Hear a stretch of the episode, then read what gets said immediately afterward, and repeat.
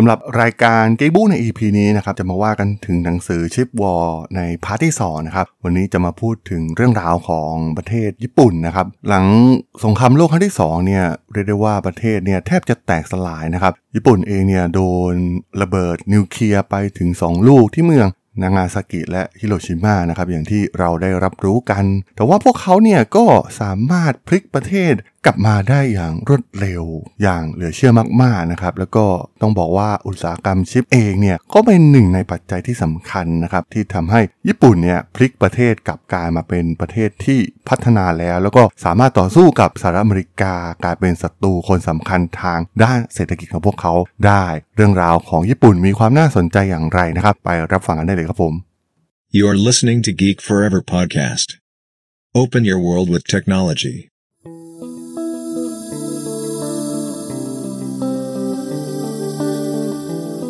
This is Geek Book.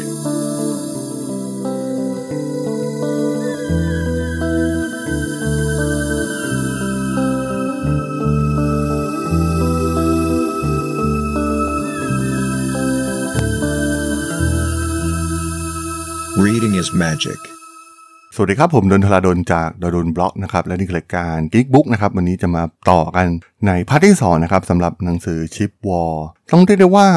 การก้าวขึ้นมาเป็นผู้นำในอุตสาหกรรมอิเล็กทรอนิกส์ของญี่ปุ่นเนี่ยถือว่าเป็นเรื่องที่น่าสนใจ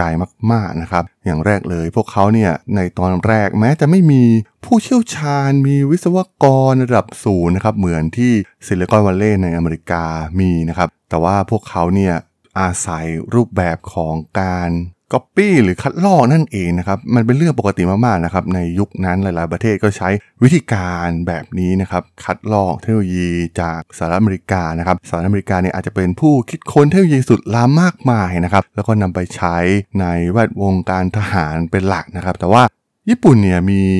วิสัยทัศน์อีกแบบหนึ่งนะครับ พวกเขาก็แทบจะไม่มีกองทัพเป็นของตนเองหลังจากสงครามโลก การที่จะสร้างอุตสาหกรรมใหม่ แล้วก็ สามารถที่จะขายไปได้ทั่วโลกเนี่ยก็ต้องเป็นอุตสาหกรรมสินค้าอิเล็กทรอนิกส์ เพื่อ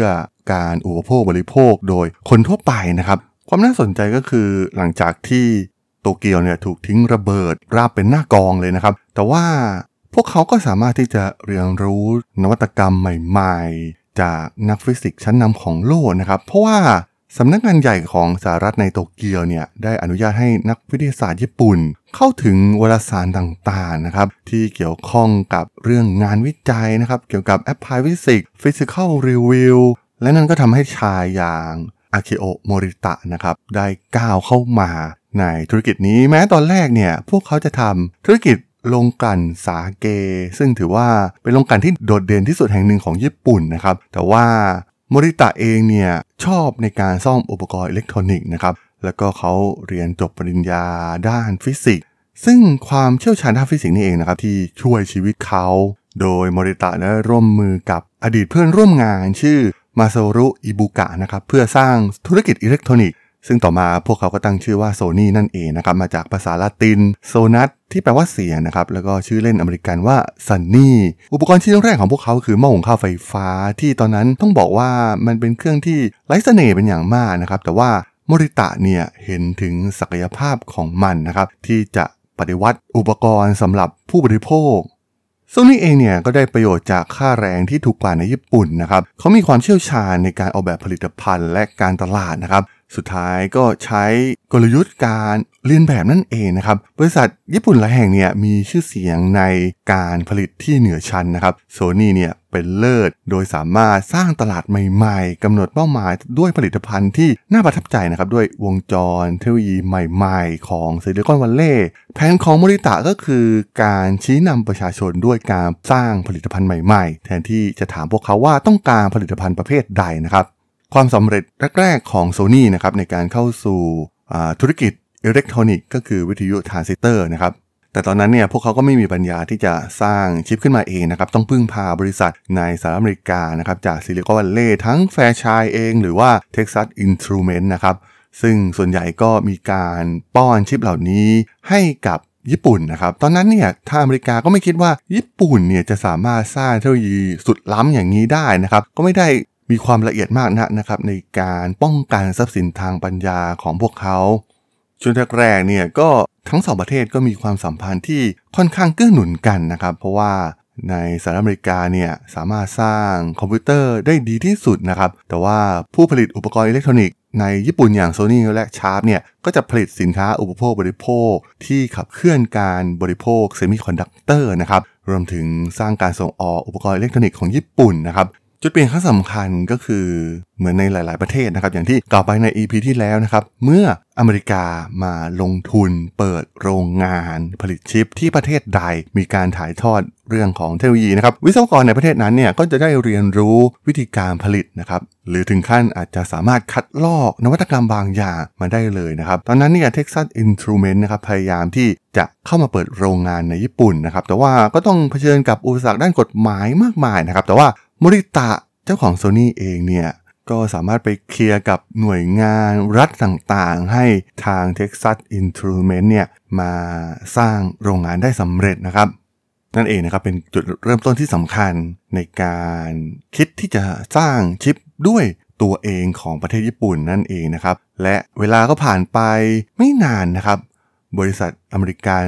อย่าง Intel หรือ Texas Instrument นะครับ รวมถึงบริษัทญี่ปุ่นอย่าง Toshiba หรือ NEC ก็สร้างชิปหน่วยความจำ DRAM ได้นะครับ ตอนนั้นอเมริกาก็มองญี่ปุ่นแบบตลกๆนะครับว่าคงเป็น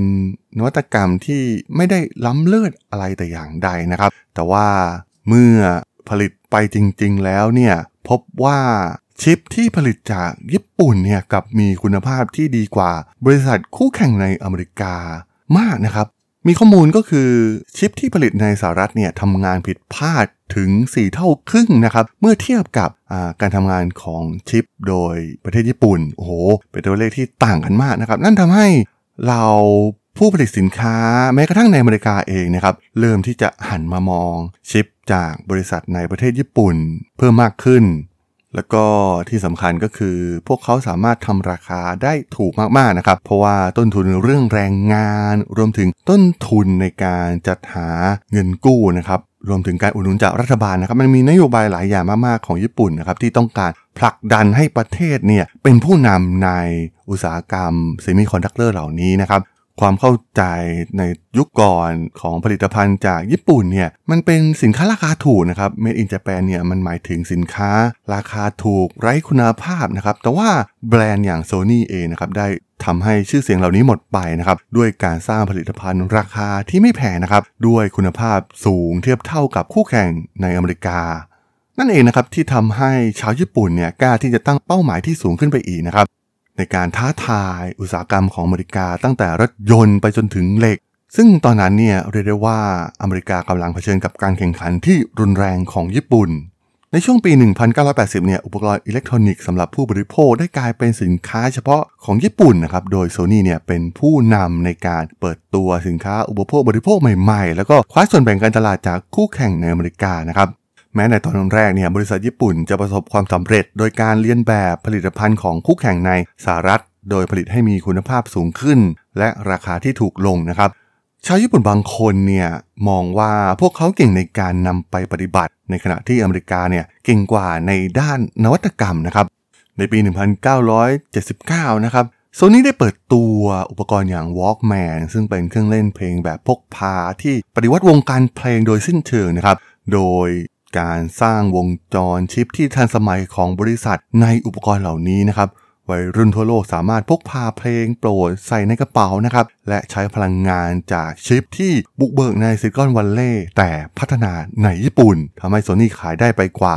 385 ล้านเครื่องทั่วโลกนะครับทำให้ Walkman เนี่ยกลายเป็นหนึ่งในอุปกรณ์สำหรับผู้บริโภคที่ได้รับความนิยมสูงสุดในประวัติศาสตร์ และเป็นนวัตกรรมที่บริสุทธิ์ที่สุดนะครับที่ผลิตในญี่ปุ่น ก็ต้องเรียกว่ามันมีหลากหลายปัจจัยนะครับ ที่ทำให้ญี่ปุ่นสามารถก้าวเข้ามาเป็นผู้นำในอุปกรณ์เซมิคอนดักเตอร์สินค้าอุปโภคบริโภคอิเล็กทรอนิกส์เหล่านี้ได้นะครับ อย่างแรกก็คือเรื่องของรัฐบาลเองนะครับ ที่ช่วยอุดหนุนเต็มที่นะครับ กับบริษัทยักษ์ใหญ่ของญี่ปุ่น รวมถึงอัตราดอกเบี้ยที่ต่ำมากๆนะครับในการเข้าถึงเงินทุน เพราะว่า ชาวญี่ปุ่นส่วนใหญ่เนี่ยจะมีการออมสูงมากทำให้ธนาคารมีเงินสดเหลือเยอะมากๆนะครับมาปล่อยอกู้ในดอกเบี้ยราคาถูกๆได้ แรงงานต้นทุนแรงงานที่ต่ำกว่าอย่างเห็นได้ชัดนะครับเมื่อเทียบกับอเมริกาทำให้สุดท้ายเนี่ยพวกเขาก็สามารถเอาชนะอเมริกาในการแข่งขันด้านชิปในช่วงทศวรรษที่ 1980 ได้นั่นเองครับผม สำหรับเรื่องราวของหนังสือชิปวอลในพาร์ทที่ 2 EP นี้ผมก็ต้องขอจบไว้เพียงเท่านี้ก่อนนะครับสำหรับเพื่อนๆที่สนใจเรื่องราวทางธุรกิจเทคโนโลยีและวิทยาศาสตร์ใหม่ๆ ที่มีความน่าสนใจก็สามารถติดตามมาได้นะครับ ทางช่อง Geek Forever Podcast ตอนนี้ก็มีอยู่ในแพลตฟอร์มหลักๆ ทั้ง Podbean Apple Podcast Google Podcast Spotify YouTube แล้วก็จะมีการอัปโหลดลงแพลตฟอร์ม Blockdit ในทุกๆ ตอนอยู่แล้วด้วยนะครับ ถ้ายังไงก็ ฝากกด Follow ฝากกด Subscribe กันด้วยนะครับ แล้วก็ยังมีช่องทางหนึ่งในส่วนของ Line แอดที่ a t h a d o n t h a R A D H O L สามารถแอดเข้ามาพูดคุยกันได้นะครับ ผมก็จะส่งสาระดีๆ พอดแคสต์ดีๆ ให้ท่านเป็นประจำอยู่แล้วด้วยนะครับ ถ้าอย่างไงก็ฝากติดตามทางช่องทางต่างๆ กันด้วยนะครับสำหรับใน EP นี้เนี่ยผมต้องขอลากันไปก่อนนะครับ เจอกันใหม่ใน EP หน้านะครับผม สวัสดีครับ